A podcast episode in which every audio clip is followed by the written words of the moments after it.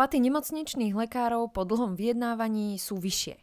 Našou otázkou v dnešnom INESS na dnes však nebude diskusia o tom, či a ako sa to malo udiať.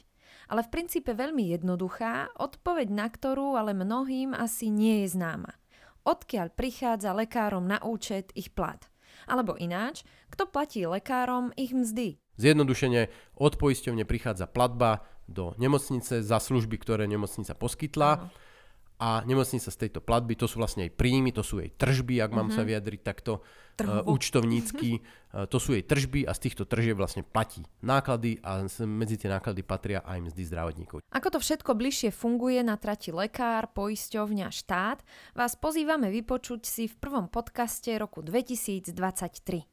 Vítajte pri počúvaní INESS na dnes. Moje meno je Ina Sečíková a toto ekonomický podcast, ktorý dnes potrebujete počuť. Počúvate podcast INESS na dnes.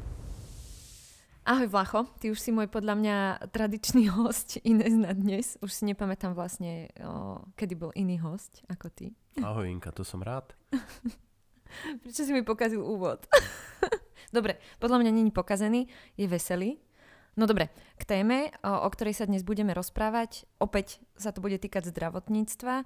No a vlastne prišiel taký podnet, že otázka o platoch zdravotníkov a lekárov, ale teraz nie to, čím žije spoločnosť už niekoľko týždňov, že zvyšovanie platov lekárov, ako to už vlastne celé sa aj pomaly uzavrelo, a tak ďalej. Táto otázka je trochu iná a týka sa toho, že od koho vlastne dostáva lekár alebo iný zdravotnícky pracovník plat.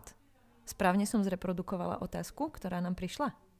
Pýtaš sa správne, lebo veľa ľudí sa pýta, že vlastne ako to je, keď o mzdách lekárov v nemocniciach diskutujú minister financií a minister zdravotníctva s odborármi, že aká je tam vlastne spojitosť. Ako sa tie 150 miliónov, či koľko to máme najmenšie, plus tie príspevky ďalšie vlastne pretečú k tým lekárom.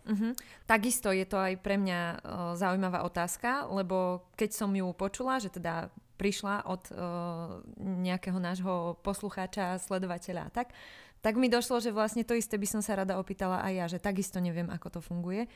A mne napadne, že dobre, vieme, že je nejaký rozpočet pre zdravotníctvo, ktorý štát videli.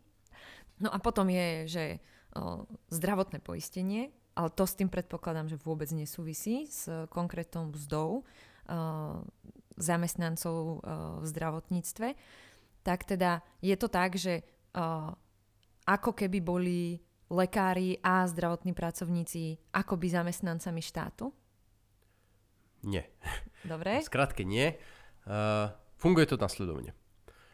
Máš ambulantných lekárov, ktorí väčšinou, sú ambulancie v nemocniciach, ktoré sú súčasťou nemocníc, ale väčšina ambulancií všeobecných lekárov a špecialistov sú súkromné ambulancie, buď vedené ako živnosti, ešte častejšie ako SROčky, úplne klasické obchodné spoločnosti, ktorú vlastní väčšinou sám lekár, sú aj nejaké sieťové, ale drevá väčšina je vlastnená tým lekárom, alebo lekárkou, ktorí tam pracujú v tej ambulancii. Ako majiteľ tejto obchodnej spoločnosti takýto lekár alebo lekárka zamestnáva sám seba za mzdu, ktorú si v princípe určí sám, tam akorát limitácia minimálnej mzdy, ale to teda majú všetci, a potom zamestnáva zdravotnú sestru alebo prípadne nejakú inú administratívnu silu. Takýto ambulantný lekár má vo svojej ambulancii príjmy od poisťovne, ktoré v prípade všeobecných lekárov a gynekologov sú postavené na tzv. Kapitácii. Kapitácia znamená, že všeobecný lekár, a teda aj pediatér, majú povedzme 2000 pacientov, 2000 kariet u seba vedených, a za každého tohto pacienta každý mesiac dostanú nejakú sumu, ktorá je rovnaká bez ohľadu na to, či tam tento pacient počas roka nebol vôbec, alebo tam bol 10-krát.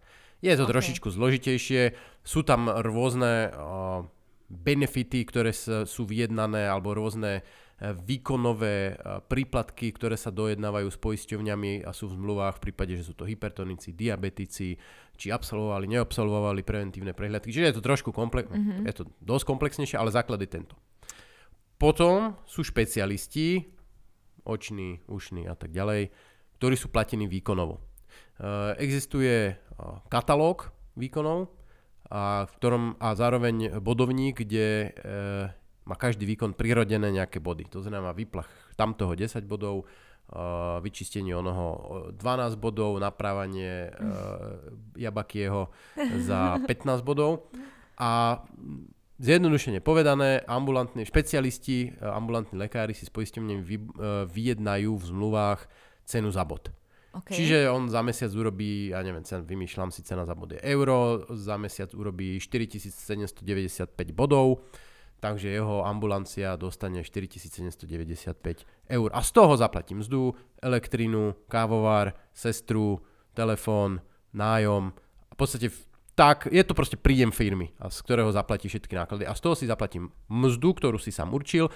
A na konci roka je tam istá pravdepodobnosť, že si napríklad vyplatí dividendy. Že tá jeho SROčka, ambulancia SROčka bude mať zisk a on si ho vyplatí ako dividendy alebo to nechá na účte tej SROčky alebo podobne ako akýkoľvek iný podnikateľ. OK.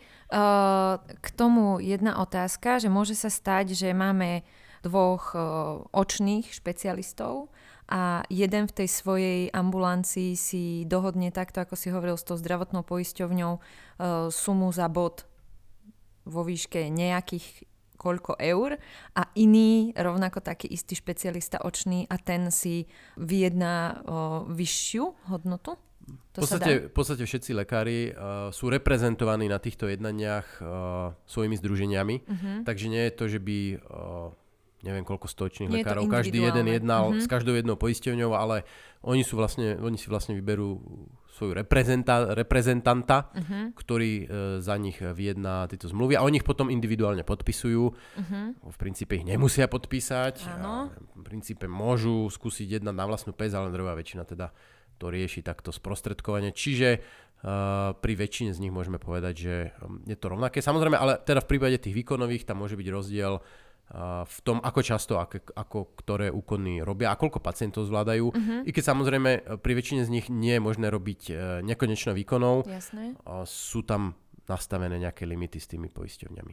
Alebo nejaké iné prekážky, ktoré bránia tomu, aby vlastne generovalo nekonečne veľa pacientov alebo nekonečne veľa výkonov takáto ambulancia. Jasné, takže keď sa nám stane, že napríklad prídem k nejakému špecialistovi a on ma upozorní, že joj, no ale nemám zmluvu s Uniónom, tak je to kvôli tomu, že on patrí do skupiny takých špecialistov, ktorých zastúpenie, alebo výnimočne on priamo, sa nedokázal dohodnúť na takej platbe, s ktorou by súhlasil a tým pádom nemá tú zmluvu? Toto skôr nie. Môžu byť situácie a stávajú sa, že väčšinou teda to združenie sa nedohodne s poisťovňou na tej konkrétnej podobe a v tom prípade môže nastať nezmluvný vzťah väčšinou celej tej skupiny ambulancií, respektíve, že veľká časť ambulancií nepodpíše, čo je skôr akási forma protestu a väčšinou sa to v nejakom krátkom období vyrieši tým, že tie zmluvy sa nejak dojednajú. To, čo sa môže stať, že máte nezmluvného lekára, alebo že prídete k niekomu, kto povie, že nie má zazmluvnenú vašu poisťovňu, respektíve naopak, že vaša poisťovňa ho nezazmluvnila, je dané skôr tým, že poisťovne nezazmluvňujú automaticky každého lekára v každom obore, ktorý si na akomkoľvek mieste otvorí ambulanciu. Poisťovne si musia zazmluvniť minimálnu sieť, ktorú určuje zákon. To je povinné, hej? Čo musia? Aha. Musia mať proste v danom regióne daný počet... vymyslím si, očných lekárov, očných ambulancií zazmluvnených. Ale nad rámec toho je to do istej miery zmluvná voľnosť daných poisťovní. Čiže môže sa stať, a hlavne pri takých drahých a veľmi špecifických ambulanciách sa môže stať, že jednoducho z tohto dôvodu nebudú v meste dvaja, ja neviem, endokrinológovia alebo niečo podobné zazmluvnení, ale len jeden. Preto napríklad sa predávajú ambulancie. Že keď lekár zomrie alebo ide do dôchodku, tak on častokrát predáva tú svoju SROčku. Čo znamená nielen, že predá tú stoličku a lehátko a tie špachtle, ale on predá častokrát aj ten zmluvný vzťah. Ano. To znamená tých x tisíc pacientov, ktorých má ako keby a tú zmluvu s poisťovňou vlastne novým majiteľovi tej SROčky. Čiže to má častokrát ako pomerne vysokú trhovú hodnotu, takáto zmluvný vzťah. Toto podľa mňa je také veľmi známe aj všeobecne, že keď prichádza na trh mladý lekár, tak je náročné otvoriť si novú svoju ordináciu, či už obvodného alebo akéhokoľvek iného špecialistu a podobne.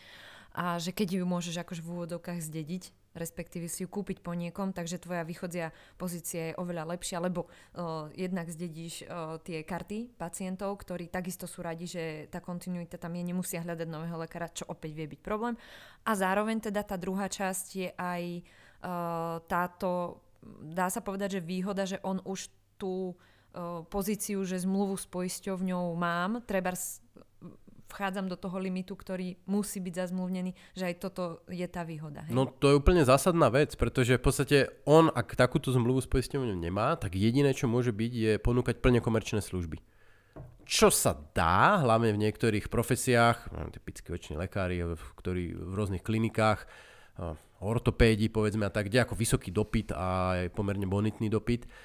A ako v mnohých odvetiach to je jednoducho možné, nie ako všeobecný lekár, veľmi ťažko si viem predstaviť, jasne, že by sa uživil s poplatkou pacientov. Toto nie je reálne. Hej, jasné, za to som sa ale na to pýtala, nie ani tak kvôli tomuto, že to je jasné, ale skôr, že keď si hovoril o tých nejakých minimálnych limitoch, že má povinnosť zdravotná poisťovňa mať uzavretý kontrakt s minimum takých lekárov, hen takých v danom obvode, regióne, okrese alebo tak.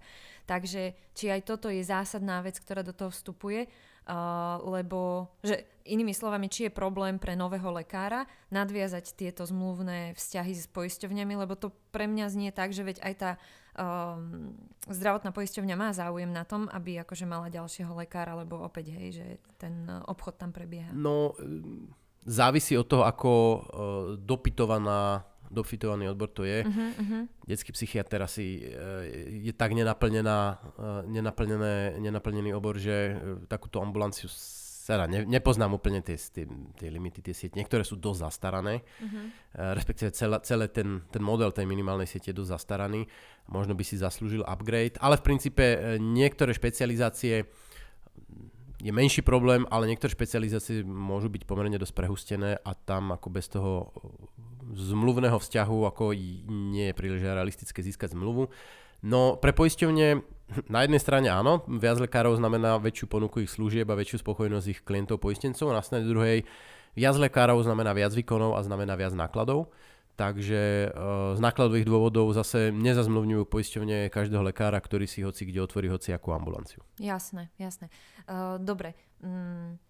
K tomuto sa trošku potom ešte vrátim s tým dostatkom a nedostatkom konkrétnych špecialistov, lekárov, ale najprv ešte späť k tej podstate, teda k tomu platu a odkiaľ teda má svoju výplatu lekár, tak vlastne aj v jednom, aj v druhom prípade, teraz hovorím o tých obvodných lekároch a v druhej kategórii o tých špecialistoch, tak síce je tam ten rozdiel pri tých obvodných s tou kapitáciou, teda podľa počtu pacientov, ktorých máš, oproti tým špecialistom, tak ale za každým je to zdravotná poisťovňa, hej, že pri tom obvodnom lekárovi tá zdravotná poisťovňa na počet tých pacientov má tam nejakú sumu. To teraz rekapitulujem, lebo je ešte druhá časť otázky. A zase pri špecialistoch je tam teda to výkonové. Je aj nejaká ďalšia časť, že priamo od štátu, lebo ide mi stále hlavou ten rozpočet na zdravotníctvo, že ono to asi nie je len hradenie, vynovenia hen takého krídla traumatologického v nejakej nemocnici, že štátny rozpočet na zdravotníctvo, nejaká časť ide na tie platy tiež, nie? Nie, okej. Okay. V podstate, ako som to popísal, skoro všetky ambulancie mimo nemocničných majú obchodný vzťah s poisťovňami a sú platené poisťovňami a poisťovne teda majú peniaze zo zdravotných odvodov a z platieb za poistencov štátu. Čo teoreticky môže byť, že niektoré ambulancie sú dotované vyššími územnými celkami, napríklad možno nejaké obcie si dotujú. Viem, že minimálne Banskobystrický kraj dokonca sa mi zdá, že priamo založil nejakú ambulanciu a zamestnal tam lekára. Teraz si tu plne nepamätám. V princípe niekto, väčšinou je to nejaký samosprávny subjekt, môže mať záujem na tom, aby fungovala nejaká ambulancia niekde a môže tam poskytnúť nejakú... Kláštor pod Znevom, tam sa to stalo. Napríklad aj. Viem, že aj v Banskej Bystrici viacero, ale myslím, že aj v tom kláštore pod Znevom, ako hovoríš. Čiže oni buď priamo môžu založiť takúto SROčku a prevádzkovať takúto SROčku a zamestnať tam lekára za proste trhový plat. Mm-hmm. Prípadne, no asi nemôžu priamo zadotovať to, že potom akože by bola ochrana hospodárskej súťaže a podobne. Ako v princípe možno vedia vymyslieť nejaký mechanizmus, ako zadotovať takúto mm-hmm. ambulanciu, ale to je ako úplne zlomkové percento z pohľadu tých platieb, ktoré plynú, alebo z pohľadu tržieb ambulantných lekárov. Ako drevá väčšina je na základe tých vzťahov s poisťovňami a potom samozrejme nejaké priame platby, že ideš si dať vypísať, ja neviem, potvrdenie do autoškoly a podobne, uh-huh. tak to je samozrejme hotovosť. Takže v princípe ten tok peňazí v zdravotníctve je, že my platíme všetci zdravotné odvody a teraz zdravotné poisťovne sú tie, od ktorých prichádzajú k lekárom ich mzdy a ďalší zvyšok peňazí na náklady s tou ambulanciou a podobne? Áno. Ten náš systém je taký, že zdravotné poisťovne nakupujú tieto služby. To znamená, nakupujú služby ambulantných lekárov a nakupujú služby nemocníc, čo je vlastne tá druhá polovica, tá kľúčová, ku ktorej sme sa dostávame teraz. Mm-hmm. Pretože všetko to jednanie, čo tu teraz prebiehalo, odborári Matovič, minister zdravotníctva, také zvýšenie platov, onaké zvýšenie, sa jednalo len nemocničných lekárov. Mm-hmm. Len lekárov, ktorí sú v nemocniciach. Čiže v podstate ambulantní sú zatiaľ bokom. Ambulantní majú vyjednané nejaké zmluvy, na základe majú nejaké príjmy ich ambulancie a v princípe závisí od ich fungovania, že či z tej zmluvy, koľko ide na ich mzdy, koľko ide na elektrinu, koľko ide na zdravotné sestry a koľko im možno na konci roka ostane ako zisk. Uh-huh. A keď hovoríme teda o nemocničných lekároch, tak tam sa rátajú do tejto kategórie aj tí špecialisti, alebo oni sú ešte samostatná skupina? Nie, treba to rozlišovať. Ambulantní lekári, aha. to sú všeobecní špecialisti, pediatri, gynekológovia. Aha, okay. A potom sú nemocniční lekári, uh-huh, ktorí uh-huh. pracujú v nemocniciach. Môžu pracovať v nemocničných ambulanciách. Hej. Nemusia to byť všetko chirurgovia na oddeleniach. Môžu byť, väčšinou je tam síce prekryv, že kto robí na oddelení, tam zároveň robí v ambulancii. Uh-huh. Ale v princípe môže mať nemocnica prevádzkovať svoju ambulanciu a lekár v tejto ambulancii je zamestnancom nemocnice. Tak takíto lekári a samozrejme sestry a sanitári a všetci ostatní pracovníci sú zamestnancami svojej nemocnice, svojho poskytovateľa, tak ako je zamestnanec vo Volkswagene alebo zamestnanec v Tesku alebo kdekoľvek inde na základe nejakého na základe zamestnaneckého vzťahu. Normálne majú pracovnú zmluvu, mm-hmm. ako každý iný zamestnanec. Ich platí ich zamestnávateľ, to znamená nemocnica. Mm-hmm. Nemocnica je buď SROčka alebo akciová spoločnosť, čiže klasická obchodná spoločnosť, alebo je to príspevková organizácia, ktorá dostáva nejakú dotáciu, nejaký príspevok priamo z rozpočtu ministerstva. Ale v princípe môžeme ich považovať za to isté, či sú štátne, neštátne, teda patriace mestám, VUCčkám alebo súkromné. Jeden rozdiel oproti iným zamestnancom je ten, že tieto povolania majú špecifické podmienky v zákonníku práce. Mm-hmm. Klasické povolanie má minimálnu mzdu určenú v zákonníku práce, má príplatky a tak ďalej. V prípade zdravotníkov, lekár iné, zdravotná sestra iné, ďalšie profesie iné, majú iné minimálne mzdy, uh-huh. ktoré sa odvíjajú od priemernej mzdy. To sú tie koeficienty, že 2,5 alebo 2,8 uh-huh. násobok priemernej mzdy. Plus samozrejme máme nejaké príplatky, služby a podobne. No a ponovom tam vlastne pre lekárov pribudol aj koeficient zohľadňujúci odslúžené roky, uh-huh. ktorý zase zvyšuje. Toto je priamo napísané v zákone, uh-huh. ale zamestnávateľ, to znamená nemocnica, je zodpovedná za to, aby dodržiavala zákon a aby vyplácala na mzdách toľko, koľko jej zákon určuje. Čiže keď vláda sa vlastne dohodla na týchto zvýšených mzdách pre lekárov, znamená to, že oni spravili novelu zákona, kde prepísali tie staré koeficienty, tie staré čísla a napísali tam nové, ktoré hovoria, ty, nemocnica, musíš odteraz lekárovi platiť toľko a toľko, inak porušíš zákon. Jasné, takisto ako keď sa zvýši minimálna mzda v bežnom hospodárstve, keď firma na výrobu ceruziek, tak tiež, tak zo zákona už minimálna mzda musí byť taká a taká. Takže toto je vlastne identické, akurát, že sa rozprávame o tejto zdravotníckej sfére. Dobre, tak a dá sa teda táto časť, tí nemocniční zdravotníckí zamestnanci prirovnať k tomu, ako to funguje v školstve, že tam akože, že tiež konkrétna škola, riaditeľ alebo zriaďovateľ, on hej, vypláca svojich zamestnancov, trebárs v nejakej obci, napríklad Pliešovce, hej, a že takisto ako keby tá hierarchia funguje tu, že štát určí, že takto to musí byť, no a teraz nemocnica je zodpovedná za to, aby to vyplácala, ale reálne tie peniaze, ak je tá nemocnica štátna, tak prídu zo štátneho rozpočtu, tak? Ako tá logika je tam podobná alebo rovnaká, akorát v tom zdravotníctve je jeden medzistupeň, čo sú zase zdravotné poisťovne. V prípade škôl, škola má normatív na žiaka, áno. To znamená, ja neviem, x tisíc eur za každého žiaka, ktorý tam chodí, a riaditeľ školy je zodpovedný za to, aby vyplácal mzdu učiteľom na základe zákona. A pri nemocniciach vlastne zase nemocnica je to isté ako ambulancia v tomto vzťahu. To znamená, tak ako ambulancia si vyjednala a má príjmy od poisťovne, takisto nemocnica, a tie sú opäť reprezentované združeniami, napríklad ANS, kde ona v mene svojich členov, niekoľko desiatok nemocníc, príde za tou poisťovňou, potom za tou, spoločne si dohodnú zmluvy, na základe ktorých je vlastne nemocnica vyplácaná. Tie zmluvy u nás majú podobu, tak ako sme u ambulancie hovorili, že sú to výkonné body, respektíve nejaká kapitácia. V prípade nemocníc ten základ sú tzv. Prospektívne rozpočty. To znamená, že nemocnica si s poisťovňou dohodne nejakú poloročnú alebo ročnú platbu vo výške x miliónov eur na základe nejakých parametrov, že toto a toto tá nemocnica bude poskytovať, potom sa to prehodnocuje. Časom by sme mali prejsť do úhrad na základe tzv. DRG systému, s čím nebudem teraz poslucháča ešte motať. Je to viac menej jedno z tohto hľadiska, keď sa bavíme o tom, ako vznikajú mzdy. Ide o to, že nemocnica si dohodne s poisťovňou nejakú zmluvu, to znamená, poisťovňa si kúpi služby nemocnice, posiela jej za to peniaze a z týchto peňazí nemocnica platí mzdy, kúrenie, postele, elektrinu, jedáleň a vlastne všetky svoje náklady.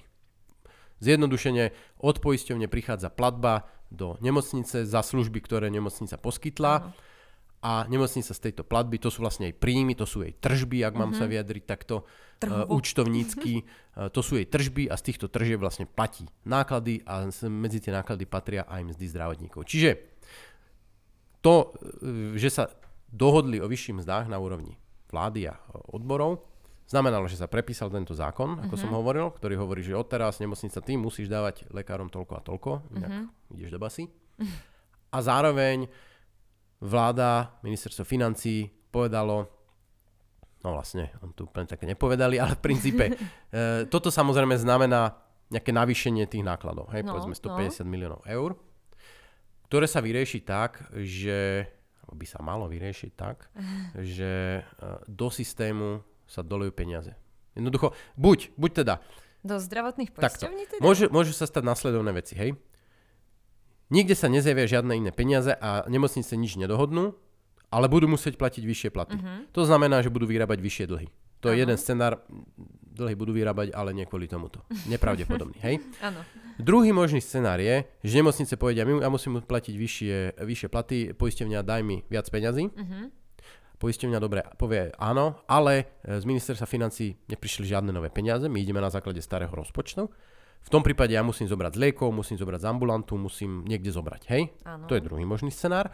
A tretí scenár, ktorý teda by mal byť ten správny a dúfajme, že taký aj nastane, je, že sa povie, že dobre, toto navýšenie miest bude stať 150 miliónov eur, ale aby sme to nikde nemuseli zobrať, ani na liekoch, ani na ambulante, ani na záchrankách, a zároveň, aby nemocnice nemuseli vytvárať dodatočný dlh, tak štát doleje dodatočné peniaze do systému, tak aby pokryl náklady na tieto zvýšené mzdy. A doleje znamená, že zvýši platbu za poistencov štátu. Okay. Pretože štát nemôže teraz ako poslať na účet nemocniciam, každej nemocnici pošle teraz 1 000 000 eur. Jasné. Alebo niečo podobné, akože tam nie je taký vzťah. To sú súkromné, nie súkromné, to sú ako separátne subjekty, individuálne subjekty, ktoré ako nemajú vzťah so štátom, že štát by im platil za nejaké služby. Takže štát pošle poisťovňam 150 miliónov, alikvotne rozdelených, a následne nemocnice môžu Nemôžu, oni to urobia, nemocnice teda požiadajú o zvýšené platby. V princípe tie poisťovne by im nemuseli vyhovieť. Im príde 150 miliónov navyše. Mohli by povedať, že ja viem, že vy máte teraz akože musíte platiť vyššie mzdy, ale oveľa väčší prúser tu mám so všeobecnými lekármi, alebo ja neviem, s novými drahými liekmi. Ja my tých 150 miliónov dáme na lieky. Ako v princípe môžu, ale nestane sa tak, pretože malo by to, akože zaprvé tie nemocnice by vedia, že to sú ich peniaze, aby s nimi nepodpísali tie zmluvy, ako to by sa naštvali. A zároveň akože aj štát by sa naštval na tej poisťovne, takže tie poisťovne to tam dajú. Lebo tie nemocnice, ako to najviac kričí, hej. To je najvýraznejší a zároveň aj najsilnejší subjekt lobistický, ako vidíme, že aj ten ich podiel na vlastne tých celkových výdavkoch zdravotníckeho rozpočtu je najvyšší, takže to sa udeje. Tým som chcel len demonštrovať, že ten systém tam nie je napísané na tých peniazoch, že tuto na tieto účty chod týchto nemocníc, tam sú nejaké zmluvné obchodné vzťahy, kde prebiehajú nejaké rokovania. Ako aj tie nové zmluvy môžu byť postavené len na tých mzdách, ale môžu si povedať, že ešte upravíme aj tento parameter. Čiže, ale asi sa to vyrieši nejakým dodatkom, to už neviem presne. Jasné, dobre. Myslím si, že tú hlavnú pointu sme zvládli a ja teraz na záver dám finálnu otázku s tým, že sa pokúsim zhrnúť tú podstatu, ktorú aj ja som sa teraz dozvedela, že či je to tak a teda, že v princípe síce máme tu rôzne kategórie lekárov, obvodní špecialisti, teda viacerých, keď dáme len tie dve základné, ambulantný, nemocničný. A teraz je vlastne jedno, do ktorej skupiny patríš. V každom prípade peniaze, ktoré k tebe prídu na náklady, mzdy a vlastne na všetky tvoje náklady, idú iba zo zdravotných poisťovní. Toto platí? Áno, s drobnou výnimkou toho, že štát napríklad v štátnych nemocniciach môže zadotovať nejaké kapitálové investície. Hej, že postaví nový pavilón alebo niečo v podobnom zmysle. Ale v princípe drvivá väčšina peňazí je zo zdravotných poisťovní, do ktorých priteká len z dvoch kanálov. Jeden kanál sú zdravotné odvody ekonomicky aktívnych, teda pracujúcich ľudí. Druhý kanál sú platby štátu za poistencov štátu, to znamená dôchodcov, matky, deti, väzňov a podobne. Jasné. A posledná otázka z pohľadu zdravotnej poisťovne. Do nej prichádzajú teda tieto platby zo zdravotného poistenia, tie, čo si vymenoval. Okrem toho, dostáva zdravotná poisťovňa, respektíve zdravotné poisťovne z štátneho rozpočtu na zdravotníctvo aj nejaké ďalšie peniaze, alebo jediné, čo zdravotná poisťovňa uvidí, sú platby za poistencov štátu alebo klasické zdravotné odvody zarábajúcich ľudí? 99% áno. Možno existujú prípady, napríklad keď zdravotná poistenia participovala v nejakom, povedzme, európskom projekte, kde teoreticky možno získala nejaké eurofondy alebo podobne, ale ako na diskusiu nám stačia tieto dva zdroje, všetko ostatné je absolútne nezaujímavé. Jediný možný ďalší zdroj sú kapitálové investície, buď majiteľov zdravotných poisťovní, to znamená buď PNT, alebo Unión vlastní Achmea. A v prípade štátu je to injekcia priamo do všeobecnej zdravotnej poisťovne. Dobre, tak ale že zo štátneho rozpočtu pre zdravotné poisťovne tam nie je žiadny iný chlievík, že toto sú ešte ďalšie peniaze pre zdravotné poisťovne. Štát zdravotným poisťovňam platí len cez platby za poistencov štátu. Tak. Dobre. No tak ďakujem. Nemáš za čo. Dúfam, že aj posluchači poďakujú. Majte sa. Dajte nám vedieť.